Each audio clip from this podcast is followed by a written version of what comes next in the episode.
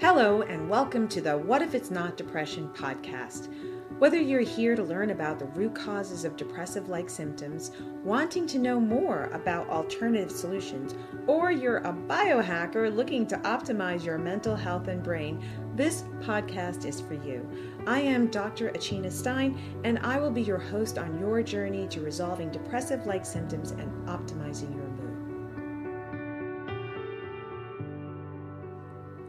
You're listening to the What If It's Not Depression podcast, hosted by Dr. Achina Stein.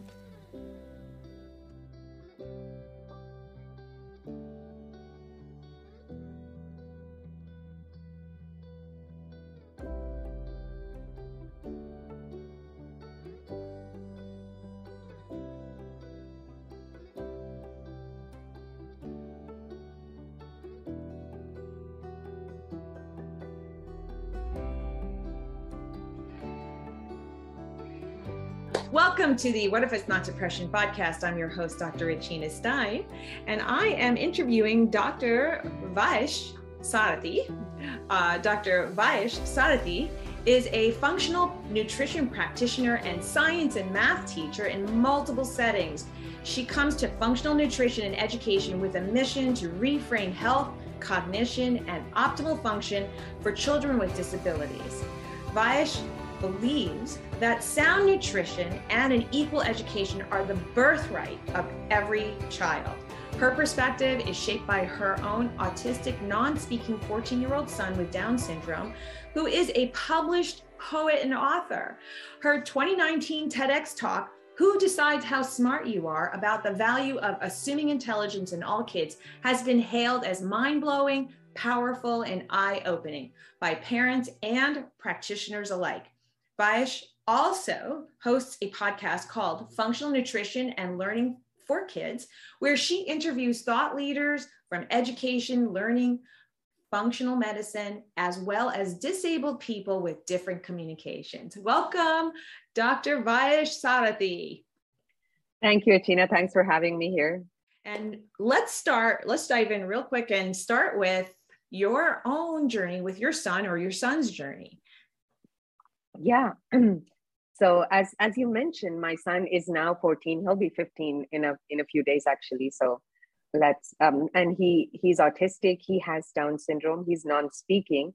So he has multiple disabilities and and I say this very casually now, so because it, it's really not a big deal to me anymore. But when he was born, um, and this is generally the case when you talk to other parents that have kids with, uh, let's say, Down syndrome, because you know at birth that that the child has Down syndrome, that there's very dire prognosis. You know, doctors will come and tell you with a very serious face that they're sorry. There's a lot of crying going on. There's a lot of despair. You know, it's it's almost like you've entered this world of grief and sorrow, and like you've um, as though that as though something terrible has happened. And that was really where I was when Sid was born um, for a good part of a year. And um, when you know eventually you accept the diagnosis but and that we didn't have a plan or anything in in in mind as such. And for for a while i was also in denial because i was pretty sure that all of this doesn't mean anything because i have a really huge belief that i am very smart. So i was like there is no way that my son cannot be smart. Right. Right, so I, right. I, sometimes arrogance helps a little bit but but as he was as he got, you know, when he turned three and when we saw other kids with Down syndrome, it was hugely apparent that even when compared to other kids with Down syndrome, that Sid was lagging behind, not just in communication, but in, it seemed to me, in understanding as well. So there's two parts to this story. There's one is the, is the, is the understanding of his cognitive level and the other is his what we call dysregulation right is as as but I'll, I'll focus on the latter part first. Okay. As he turned four um, he also accumulated a diagnosis of autism at the time. And this was a time when he was um, starting to you know have fits of laughter. He would sit in the corner of a room rocking back and forth and he would just be laughing for almost hours on end. And i had no idea what was going on. And i was new to i, I wasn't new. I had no idea what functional nutrition or even just regular nutrition. I didn't know anything. And at the time, he was eating um, what I'll call a standard Indian diet, which mm-hmm. was mainly, um, you know, homemade chapatis, which is just like, you know, whole wheat tortillas and a lot of whole milk and uh, basically wheat and dairy over and over again. He wouldn't eat anything else. But we thought it was homemade, so all was great, right? So we were very happy with the diet we're giving him. We were with this child that couldn't go to school, couldn't sit for even five minutes in school, couldn't pay attention, couldn't, you know, he would dissolve into peals of laughter. It was it was scary because we could tell that he didn't want to be. Doctors would say that, oh, your child is laughing and not crying. That must be a good thing. No, it's not a good thing. He, he's this is an uncontrollable, um, almost drunk laughter. Right. And now, of course, we know that it could have been an yeast overgrowth it took a naturopath told us that it was probably a systemic yeast overgrowth and a some medication at the time um, a drug did help. But over time these symptoms kept coming back. So there was it was kind of a desperate time in india when we were there. We didn't have access to our doctors. He was completely a mess laughing throughout the day unable to even hold himself up because he was so dysregulated that he would fall down into peals of laughter. He couldn't sleep, he couldn't eat. Um, and I had no idea what to do. So I just sat in front of a computer and did research. Mm. And when we came back to the US, I decided that at the point enough was enough. And we, one fine day, we moved to the GAPS diet. This was from a standard Indian diet to a GAPS diet. GAPS and diet. that began, yeah. yeah. Just tell, yeah. why don't you tell the audience what the GAPS diet is? And the GAPS diet is a um, is a grain free diet. It's it's basically a version of a specific carbohydrate diet where we limit complex carbohydrates. In other words, anything complex carbohydrates are you know are basically they're called disaccharides or polysaccharides. They're multiple sugars connected to each other. The only carbs that you can eat on a GAPS diet are simple sugars like fruits and honey. Mm-hmm. And then so basically the diet mostly consists of nuts, seeds, meat, sugar, uh, not sugar, sorry, right. am I saying? Fruits, vegetables, yeah. and non-starchy vegetables, and so on. Right. Um, yeah. But, just so, so this was so a, people know that GAPS stands for gut and psychology syndrome diet. It's a natural treatment for autism, dyspraxia, ADD, dyslexia, ADHD, depression, schizophrenia. And it's all about, it's all written about in a book by Natasha Campbell McBride. She's the she's the author of that book and that diet, just so people know what you're talking about. Yeah. Yeah. And I, I don't anymore believe that it's a treatment so much for at least autism because I don't believe that it needs to be treated like that. But it's definitely a treatment for a an inflamed gut at mm-hmm. any rate. So and that it did. Mm. That began our journey into the world of of exploring how food is medicine. We did not end up staying on the GAPS diet for too long. And that that's another story of how sometimes diets can be too restrictive, and that's not necessarily a good thing either. Right. But six months on the GAPS diet, followed by a standard anti-inflammatory diet, mm-hmm. which I'll talk about more later. But that really helped my son to come back to his center. So in the sense that he could at least sit without kind of completely dissolving into um, into really a laughing mess. So it would just help him just keep his body comfortable. Mm-hmm. And that was the, that is, it was very clear to me. At the time, I thought that he was missing out on so much by not eating wheat and dairy. Every time we would try to bring uh, forbidden food back, and then putting forbidden in quotes here, but it, it would be disastrous for us. Mm. So while I yeah. have very, I, I, I want to highlight, I really want to highlight just how much food is poison and food is medicine just for i mean because people don't realize how much food can really affect your brain as mm-hmm. well as your body. So yeah it's perfect Absolutely. example. Yeah great. Yeah and i think it's the there's no matter how many you know you can have supplements or you can have medication and often you know we think supplements are great and they can be but no matter how many times you eat a supplement you're always eating more than you you know food is the single most frequent intervention your body is getting. There is no getting away from that. There is no supplement that can you know there's a common saying right? You can't supplement a crappy diet and so on. But it is just impossible because of the frequency with which food is hitting your body. Mm-hmm. Exactly exactly. Yeah. yeah.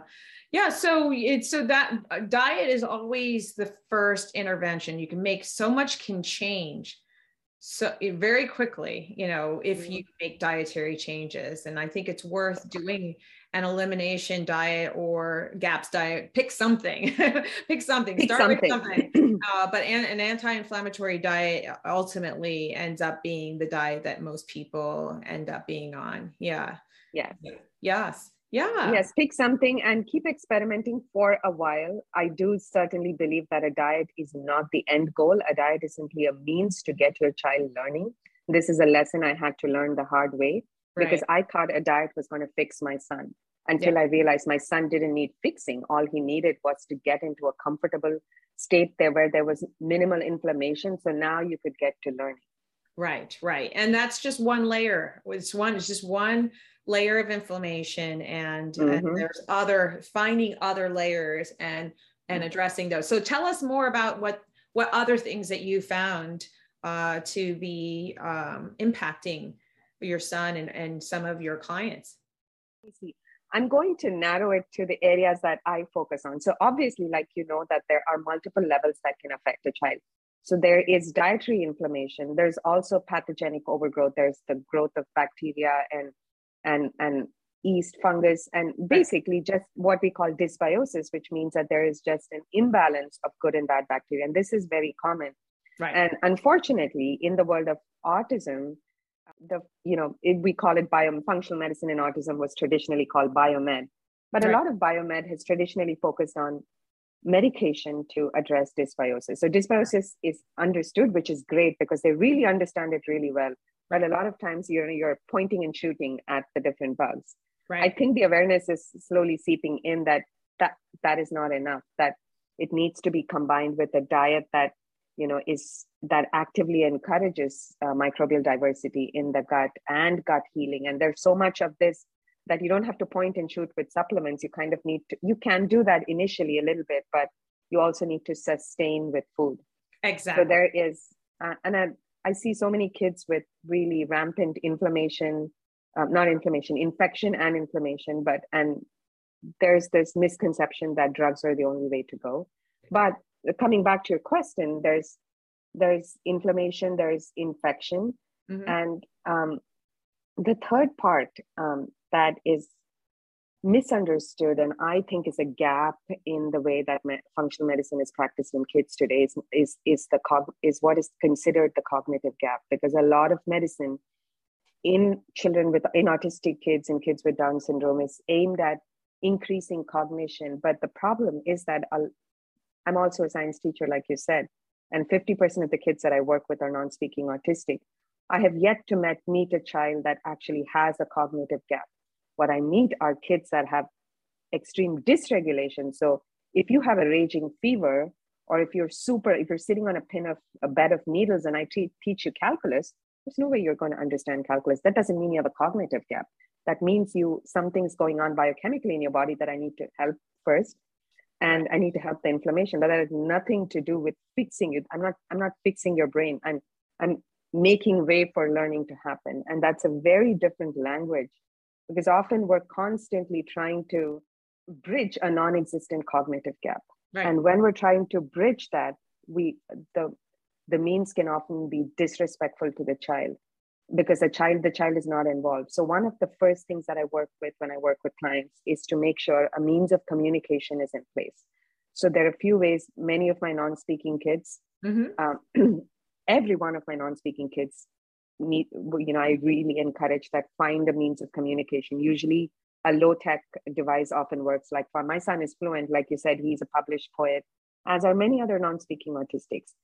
And when you can actually start building a bridge of communication, you can actually know what the child is really struggling with as opposed to your idea of what the child is struggling with. Right. So I think that, and that's why I gave a talk about assuming intelligence because um, until that happens you're always trying to fix a child and as long as you're trying to fix a child there is a huge respect gap there's a huge gap in how where you are and where the child is and you can you know you can di- you can go crazy on diet you can just and i've seen people get stuck in the gaps of a very restrictive diet mm-hmm. so i I usually follow a philosophy of something called a least restrictive diet. Yes, you want to go anti inflammatory. Yes, you want to ditch the dairy, the gluten, the refined sugar.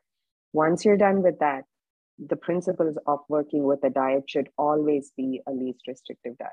Mm-hmm. And, and that Yep. while assuming i agree with you i agree with you yeah. yeah. sometimes people come to me that are on a restrictive diet and i really focus on you know increasing whatever they can and usually vegetables i mean we talked about you talked a little bit about diversity increasing diversity the best way to increase diversity is by providing vegetables right mm-hmm. a wide variety rainbow variety of vegetables yeah. yeah so talk some more about this cognitive gap how how is it that you uh find this cognitive gap i i was sort of visualizing as you were talking about it almost that there's a fog like if we if there was a fog that was uh, mm. that we were driving into, you can't see things, right? And you can't, so you have to do everything slower in terms of, let's say you're driving a car, you have to slow down. You might even have to stop until the fog clears. But as you're moving through the fog, you're starting to see things, but they're not not beyond that and it's kind of hard to drive in that way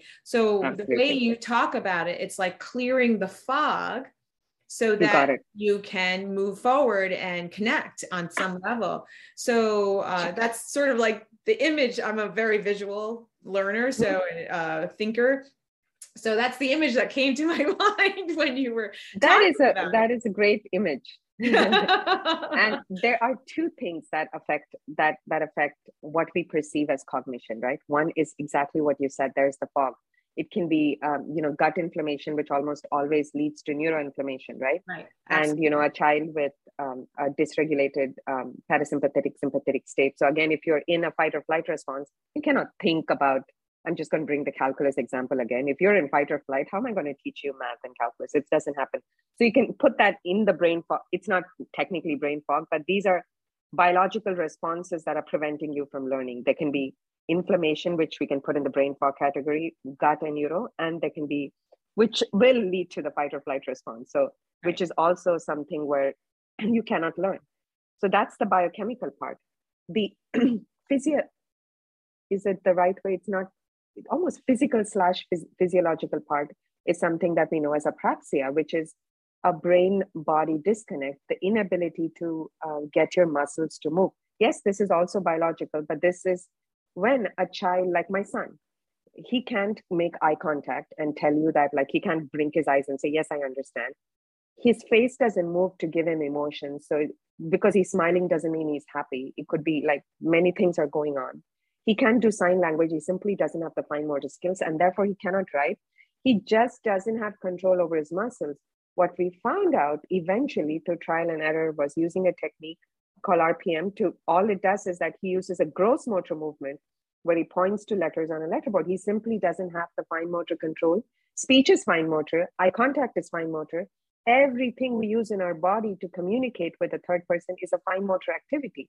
And when a child has apraxia, which is a huge, it's more than 90% of kids with Down syndrome, and it's a huge percent. I'm pretty sure it's an equal percent of autistic kids have apraxia when you cannot communicate how do you show to another person that you understand or that so it's like um, having a computer whose display is broken but that doesn't mean that the computer doesn't work right. and while we should address the brain fog a huge majority of the time we're looking at a computer whose display is broken and we're hitting that computer with oh no, my analogy is breaking down here, but with supplements and right. with uh, but you know with with with things like we're thinking that okay i'll build my analogy better. So we're thinking that there is a virus in the system. There may be but it may simply be a physical breakdown of the display and you have no idea what is going on in the central processing unit because you don't have a direct line. Nobody has a direct line to the brain. What right. you're perceiving as a cognitive gap in a child is most likely and i i'm saying this not because i'm very smart because i've heard this from autistics who have started spelling to communicate and have used other this is my information from other people. And because they they their display isn't working right, right so right, um, right. so yes and there may be a virus in the system. And okay that works very well because that virus can be a real virus or a computer virus. So that but uh, yeah well you know you know in my experience with working with patients it's usually foods, infections, like you mentioned, mm-hmm. toxins, and stress. And all of those affect your hormones. And so there's Absolutely. those are the five pillars that I usually look at. And you know there is um, uh, definitely pathways where toxins are not able to leave or you know have a, a, you know they have methylation issues with methylation or issues with mm-hmm. detoxification mm. that come up so all of these things are layers uh, that can affect the brain and create that fog. Yeah. Correct. So, so after you clear the fog, how much how much of is kind of left in terms of a cognitive gap, what you call a cognitive gap?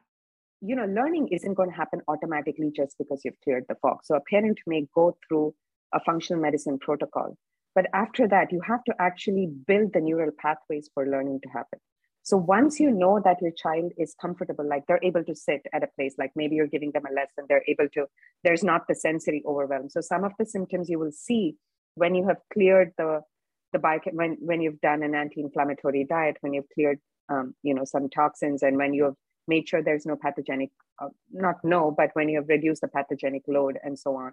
Right. What you might see is a child that has less sensory overwhelm, that they're, they're not so sensitive to noises or to or to touch and they're able to um, they're able to relax into their body a little but they're not you know their pupils aren't dilated so they're in a rest and digest mode. At this time um, now this uh, assuming all the everything else is steady there's many i mean the, the diet factor that goes into this is huge but once you're in even like if you can manage like 10 minutes of a rest and digest state for your child then you have to build a learning pathway. So the mistake that could happen is that you think your child is going to sit and do math by themselves no because you have to you have you have to build that you right. have to now start presuming competence and start giving that information uh, that your child needs whether your child is able to show you understanding or not and this is very key because apraxia cannot be fixed by nutrition mm. okay so apraxia is is very it can only be fixed by i don't know if it can be fixed at all but it can only be helped by um, by motor learning, right?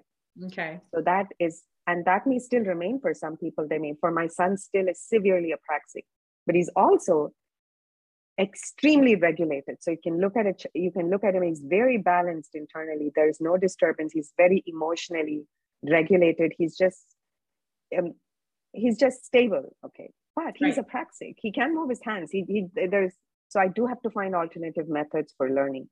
So it's very important that you understand that when I say you, I mean a parent understands that you clear the brain fog through nutrition, but at the same time, you understand that apraxia is real. Right. And then you may have to use other movement therapies to work with apraxia. Right. And you may have to continue learning. So the three foundations for supporting your autistic child is, or, or your dysregulated child is food is medicine, number one. Mm-hmm. Number two is movement therapy. And this can be things like reflex integration, rhythmic movement, um, just anything that just integrates the body together, movement therapy. And the third one is presuming competence because you can do everything to your child, but if you do not believe your child is capable of learning, you think your child has to be fixed, there's only so far you're going to go. Right. Oh, absolutely. Yeah. You have to have hope for your child because then also when they see that you're hopeful they're they might even try harder because you believe in them. But mm-hmm. with obviously you, you know it's finding out what those limits are and having kindness and compassion towards them when they do reach their limits. Yeah. Mm-hmm. so yeah so what are some other things that you have found that require these types of interventions besides apraxia? Is there any are there other things that you've noticed that really requires alternate ways of approaching it once you once you clear that brain fog or you know that fog that's uh, you know affecting their ability to learn. I usually work with kids that that have uh, you know that have a diagnosis of autism or down syndrome. So i almost always see apraxia in my practice. But but if your child has doesn't have apraxia they might have um, adhd they may have um, um, you know, they may have what's diagnosed as a learning disability, which I don't believe in so much. because I think there are teaching disabilities, but I'm not really sure that there are learning disabilities. So, I, I love that. I, I yeah. Like sometimes it's they're not being taught in school in a style that the mm-hmm. child is able to learn in a in a in a method where the child is able to learn. You know, yeah, absolutely. Yeah, yeah. and we're we're evolving. We're evolving as a society where um, just the diver- neurodiversity of kids coming in. Every kid is learning differently, and I know it's not possible for teachers to teach differently for every child, but that is that is something that's going to evolve. Our education system is in the early stages of evolution, and it's going to have to be rapid if if we want to reach our kids. When your child does not have apraxia, let's say they're a fully motor functioning uh, child with ADHD or a diagnosed learning disability, the place where we start at that point is I I mean dietary dietary intervention becomes even more important, right? So there, clearing the fog is like almost 90% dietary uh, intervention, especially blood sugar balance. And it's so simple. It's such a low hanging fruit, right? So it's such um, it's such an easy thing to do, but people are always going to the next supplement that can, you know, um, right. you know, that can optimize brain function. But the supplement, the, the thing that can really optimize blood, brain function is stable blood sugar levels in Absolutely. your child. Yeah, yeah, that's a root and, cause. It's a, it is a major uh-huh. cause.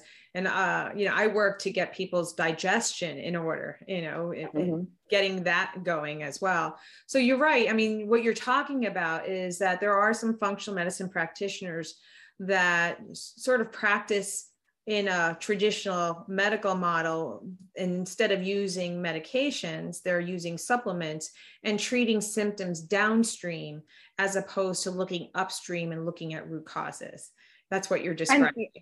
And, um, and I, w- I was more talking about even um, regular allopathic physicians, but you're right that it's true in functional medicine as well, that we're often just hitting more upstream causes or down, downstream, causes with supplements. So what you're saying is that yes, you correct. can't really yeah. hit it with supplements because yeah. you can actually rectify so many things with blood sugar balance not just brain function. There's lots of yeah. things that improve with brain, you know. So lots. I feel like if you just started there, we could like fix ninety percent of what's going on in society right now. So you could like mood, mood swings, um, you know, um, panic attacks, uh, fo- panic attacks, focus, um, you know, just learning. And every time somebody comes and says that you know, my child isn't able to focus, like what did they have for breakfast? Or they had cold cereal and milk. Can you change that to a high protein breakfast? And it's amazing how many stories you hear about like that's the only thing people have changed. They're still eating pretty inflammatory down the day, but like they've changed their breakfast to, I don't know, something with eggs or um, like you know a protein smoothie or something like that. And right. then kids that had been sleeping at 11 o'clock are um, uh, these are kids that i've worked with like kids that used to fall asleep in the middle of the day are not doing so. Kids that used to go hyperactive are not doing so. So you can actually right. amazingly blood sugar balance can cause energy crashes. In kids it can also cause not blood sugar balance but imbalance can cause hyperactivity as well. So it's it's it's so many areas that just a simple intervention can hit yes. and all you need is fat fiber protein right right so.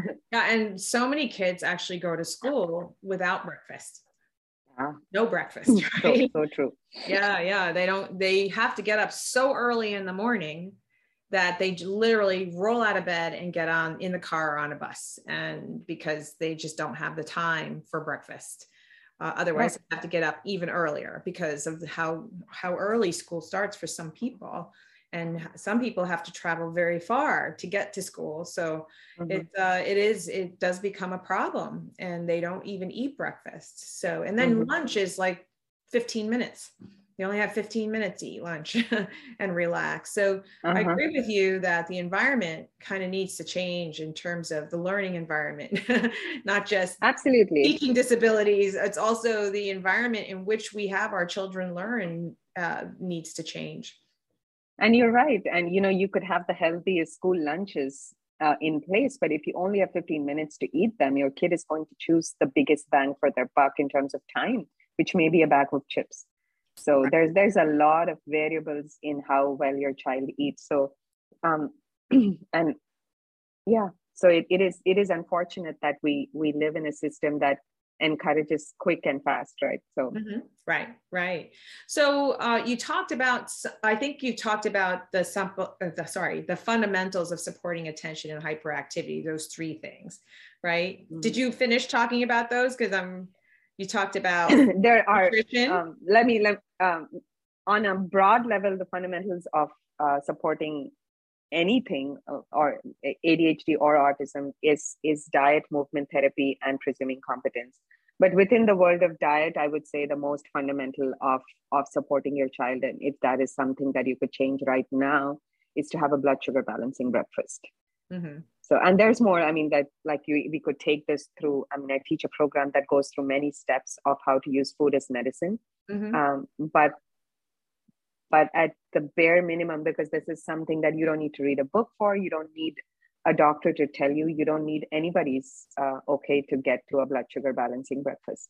Mm-hmm. and what that means is no refined sugar uh, for breakfast. I mean ideally never but at least for mm-hmm. breakfast. And um, ideally have a savory breakfast. And that's why i've been doing challenges and stuff because i think in this country the i mean the savory breakfast is so underexplored and i would love for kids to wake up in the morning and not even sometimes you know for a lot of kids that i work with even oatmeal can be blood sugar imbalancing because Absolutely. of the amount of sugar um, and oatmeal itself sometimes can be but there's some kids just don't do well with um, that kind of breakfast.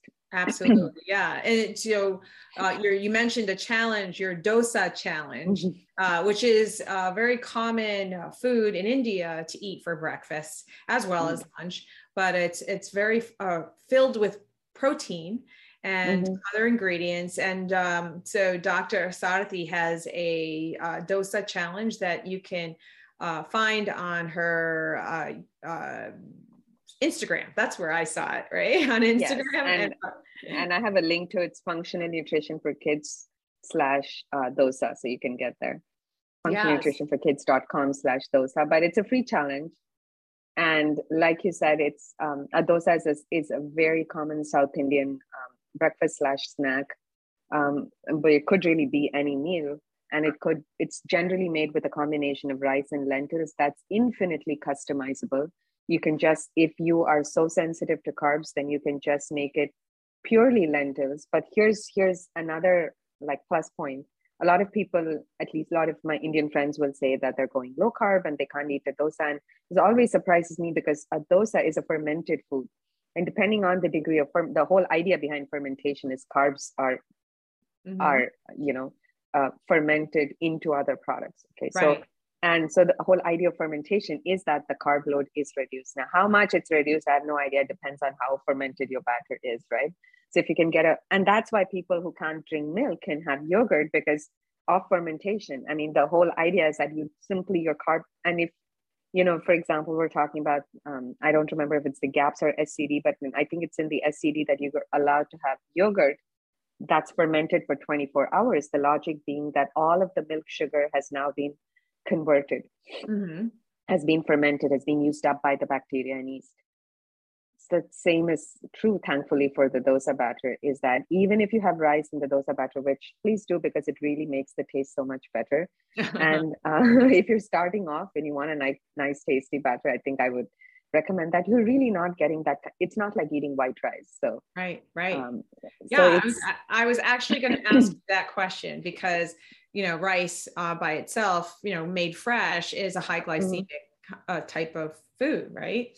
Uh, yes, and those are not high glycemic, they're low glycemic. However, I've been looking for data and data, and nobody is ever actually assessed of you know the way they assess glycemic index is by looking at ingredients. Right. so people look at one cup of rice oh my god it's high glycemic. But no what's happened to the rice? Look at that look at the final product. And i don't think it's actually been through a lab. If anybody can find that data and send it to me i'd be happy. But as as a one person test subject a person who's really sensitive to uh, sugar, like, you know, I can have energy crashes with just a little bit of, if I have a cup of white rice in the morning, I'm done. I have to take five naps in the day. but, uh, but I've had a cup of dosa batter, which contains like, you know, like three fourth white rice. And just personally, I don't feel the effects of having a carb in the day when I have a dosa. But and it makes you know chemically it makes sense because that's what fermentation is. Right but right. yeah. But if you want more protein um, i would you can do a full lentil dosa. Mm-hmm. and the deal with fermentation as you know is that it makes protein more bioavailable. So it's not the same as having a cup of lentils. When it's fermented it is now i mean you can forget about the phytate and the lectins and so on. You can it's just much more bioavailable. That's and great yeah that's great i'm going to do that challenge uh, with my son who's a chef uh-huh. uh, at uh, Water Street Kitchen in Woods Hole. and, uh, he, you know, I'm sure he'll get, uh, he'll definitely have a blast making those with me. So I'm looking yeah. forward to that. So yeah, go to go to Instagram and find her, and uh, yes. she'll she'll, uh, she'll I love the videos that you've made and and join her challenge.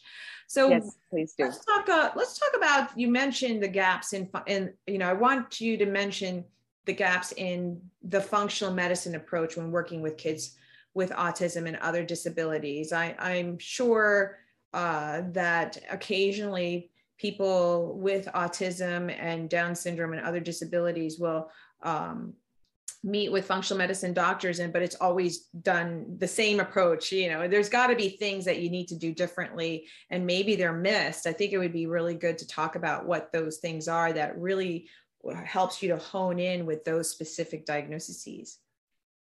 So and you're talking from a diet perspective right? Um any gaps whatever whatever gaps in any oh i thought you meant the gaps diet i'm sorry. No no no, no.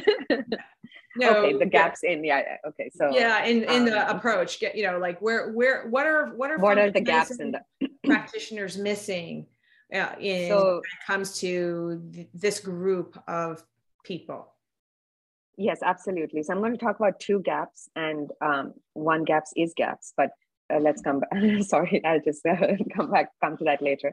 But here's the thing the diet rat hole or rabbit hole or whatever the word is is mm. is the first gap is that you absolutely need a, a this can go both ways sometimes usually doesn't happen with functional medicine doctors but sometimes there are biomed doctors that are not necessarily functional medicine trained mm-hmm. and um, if if you're being told that this can be you know a diet is not that important this is definitely not true i have never met a single case of a child and we're not talking about curing or healing autism here. All I'm talking about is a child being comfortable enough to go to the next level to be stabilized, regulated. I'm talking about regulation.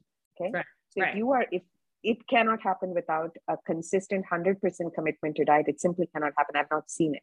Right. The dysregulation will be a recurring problem as long as you're not 100% committed. Second is that a gluten free, dairy free diet is not a fix it because that can be as junky because it can be soup because you know if you're going to um, pancake mixes and that kind of stuff, it can be very blood sugar imbalancing. So there's no diet that's going to work if it's not blood sugar balancing. So it's not it's not just the gluten and the dairy. Right. Those are those are your diet. And the third extreme of the diet situation is that you constantly have to hunt for the next diet. And this is very common in functional medicine. Is that I think it's time you tried a paleo diet. Oh, I think it's time that you tighten it up to a GAPS diet you know, maybe you should try an autoimmune paleo right now because I think that we need to tighten it. this is this is generally the thinking, and you have to ask yourself, what is it that I want from this diet? Mm-hmm. What is it that my son or daughter or my child is really struggling with? Because I've seen people that are that have been for four years on the GAPS diet, and remember that many of the advanced diets are very carbohydrate restricting, which means that this is going to have an impact on your microbiome diversity.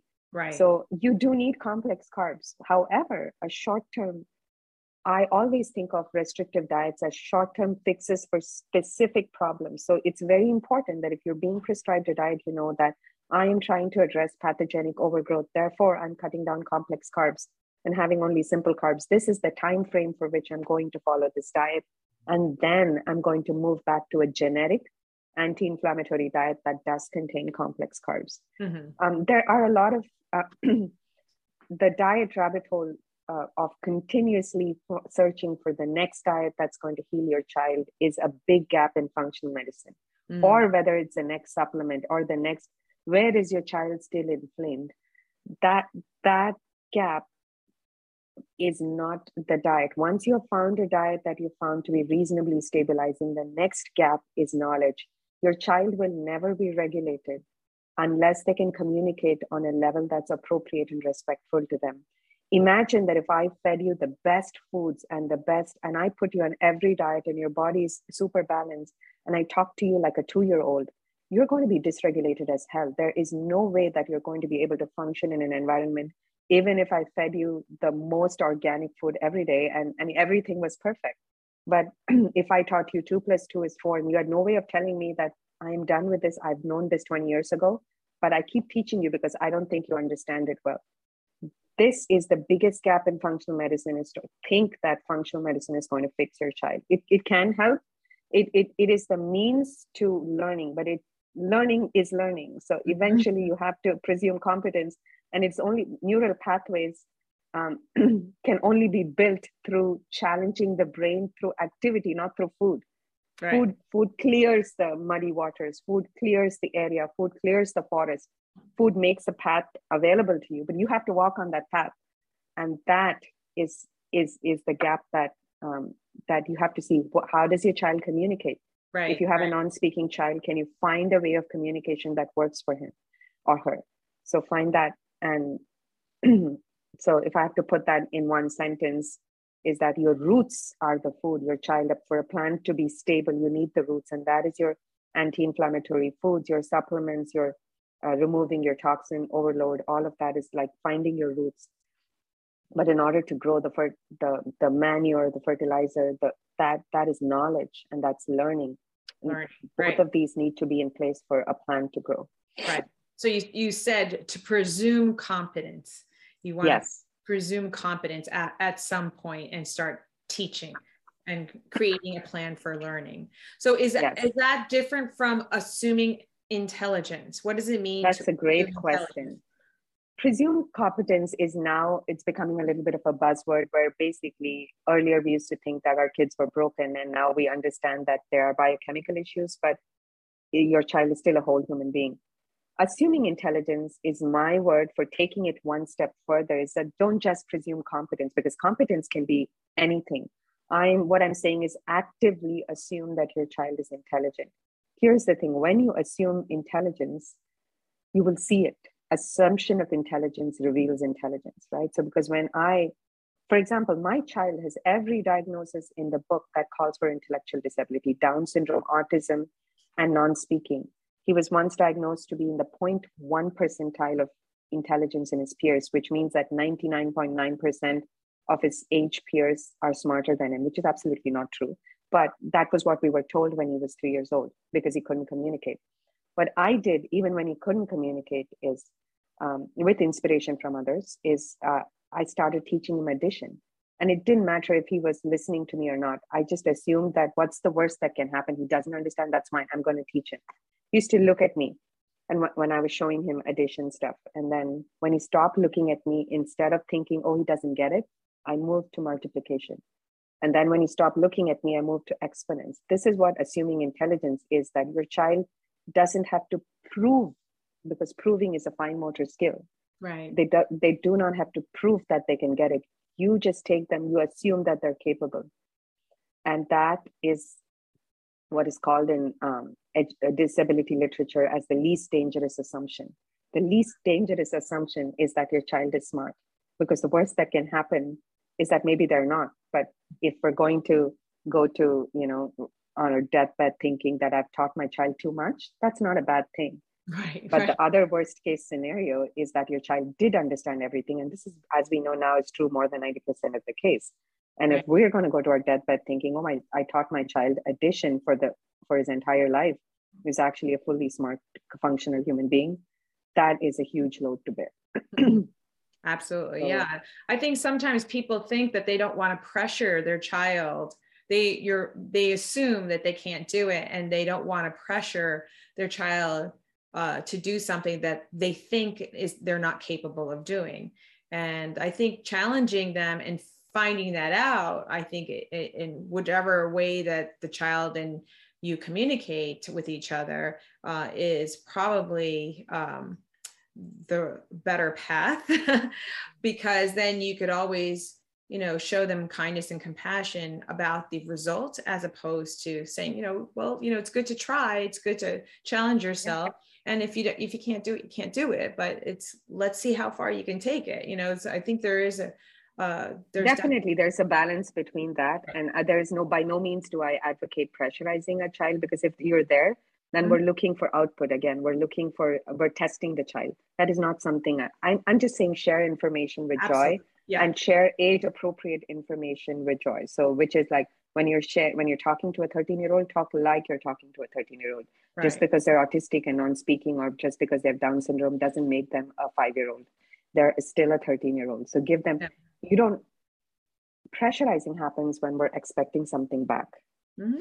so right. and yeah so it this is um just making it yeah. yes that's a great distinction and but i yeah. think it's important for us to talk about that because i don't even think the parents realize it's it's an unconscious bias right that mm-hmm. they're making. They don't even realize that they're doing it. So absolutely. yeah so it's really important to just put that out there as we're talking no i'm glad you brought that topic up. That's really important because so much nuance is in there. This isn't a topic that even in the few minutes that we've been speaking clarifies itself by any means. There is there's so much nuance in presuming competence versus adding pressure versus i mean especially if you're talking to a south asian section of society this is very easily interpreted as kill your child with homework right? So that's not what i'm talking about. Exactly. Exactly. Yes yes. And in all other cultures too it's not just south asian. So yeah so yeah so we're we're coming to the end of our time but i would love for you to add anything at, at this point that we haven't discussed that you think is so important that uh, my audience knows when it comes to this topic at the risk of repeating myself i think it's really important that you start every journey with your child with um, with the assumption that they're fully capable of being regulated and this regulation is uh, the path to this regulation is through food. As you know, food is the single most frequent intervention we put in our body. Food is medicine. Food is everything. Mm-hmm. So when you can get started, and if you just want one place to get started, just get started with a blood sugar balancing meal. And but there, find your way into an anti-inflammatory um, diet pathway for your child, and and then from there, just once your child is comfortable, remember that your child is is completely capable of learning whatever it is that they want to learn right so right. yeah great great. Yeah thank you for all of that information. And it's such it gives people so much hope i'm sure. And uh, and i wish you luck on your journey in helping uh, whoever reaches out for uh, to work with you. Yeah, yeah thank you. huge, you're a huge resource. I've had uh, a patient who had autism and he was uh, I'm going to say he was about, I think, 18 years old. Um, and his mother had uh, reached out to me because her last option was to put him in a group home because he mm-hmm. was very aggressive and had a lot of emotional issues. And he was on five medications and they were not controlling his symptoms uh, to the degree that they needed to in order for him to be at home and you know need at that point was you know he needs to be in a group home and she didn't want to put him in a group home so mm-hmm. she sought uh, to work with me and we were able and it took a few years definitely mm-hmm. took some time fortunately he was totally on board because sometimes when we're working with kids they're not on board with changing food at all um, mm. fortunately he was and uh, really took to eating a gluten-free, dairy-free, sugar-free diet and adding in all the vegetables and, and healthy fats and uh, was able to uh, do the, you know, we cleared the gut, improved the detoxification system, did all of the the things that we normally do with uh, mm-hmm. and he was able to come off of four of the five medications. That and, is amazing. Yeah, yeah. and Medusa, and now he's living independently, has a part-time job. Um, mm-hmm. Oh, he also had motor tics, which significantly decreased, and uh, you know, he's doing great. And you would hardly know that. that. he even has autism at this point. Mm-hmm. You would hardly know that. Um, mm-hmm. he, occasionally, you'll see the the the motor tic uh, when he gets nervous or mm-hmm. stressed, but for the most part, you know, when he's happy and calm. He he doesn't have any issues. So he's doing really really well, and so there's definitely hope. And you know, and he was able to move out of the home but live independently. Mm-hmm. so yes, I love great. that. Yeah, and so I think yeah. he's, he's in his 20s now, but uh, he's doing uh-huh. great. Yeah. So this was uh, this was the I, I, know you have a protocol. This was the diet and the, and yes. the getting Started the toxins out and getting yeah. Started with diet. Yes, absolutely. Mm-hmm. Yeah. And and the thing about him though, he was able to put gluten back into his diet. So yeah, and so uh, many times when you heal the gut and you know really address digestion and these pathogens, these chronic pathogens, and detox pathways and heal the gut lining, the increased gut permeability. Sometimes you can reintroduce some of these foods. You know, it depends. Yes. Depends on the person. Absolutely. Everybody's different. Everybody's yes. different. Yeah. Mm-hmm. So there's definitely hope out there. Uh, I, you know, I've had a few patients with autism, never a patient with Down syndrome, but it's. I feel, and certainly lots of people with attention and anxiety and depression and OCD. Um, mm-hmm. Yeah, it's it's definitely um, some definitely can improve symptoms, and you know, may and with doing the entire all of the things that can be done, all the layers, address all the yes. layers. Then you know, and there are unfortunately so many layers, but yeah, I know. Then you know, but you can really give a person's life back. Yeah yeah absolutely absolutely yeah yes. so thank you so much for sharing uh, what you do with us and uh, and i really uh, I, I am going to share you, this video with some people who are actually doing research on autism just to you know, put it out there. Like you got to listen to this, you know, yes, uh, thank at you. Brown, at Brown University. And uh, because I know several people who are doing research in autism and they, they need to see this, they need to learn that this is something that should be part of their treatment protocols. Mm-hmm. Absolutely. Yeah. yeah. All right. Well, thank you. Thank you. Thank you, Tina. It was wonderful right. talking to you. Yeah. Mm. Thanks again. Yeah.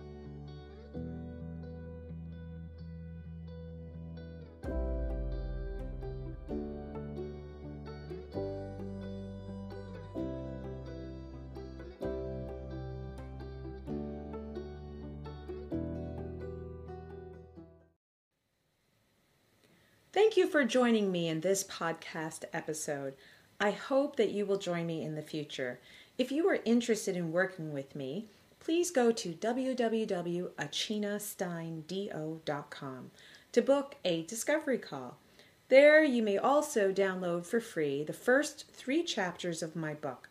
I hope my work enlightens you, gives you hope, and moves you forward on your journey to a better mood and fulfilling life.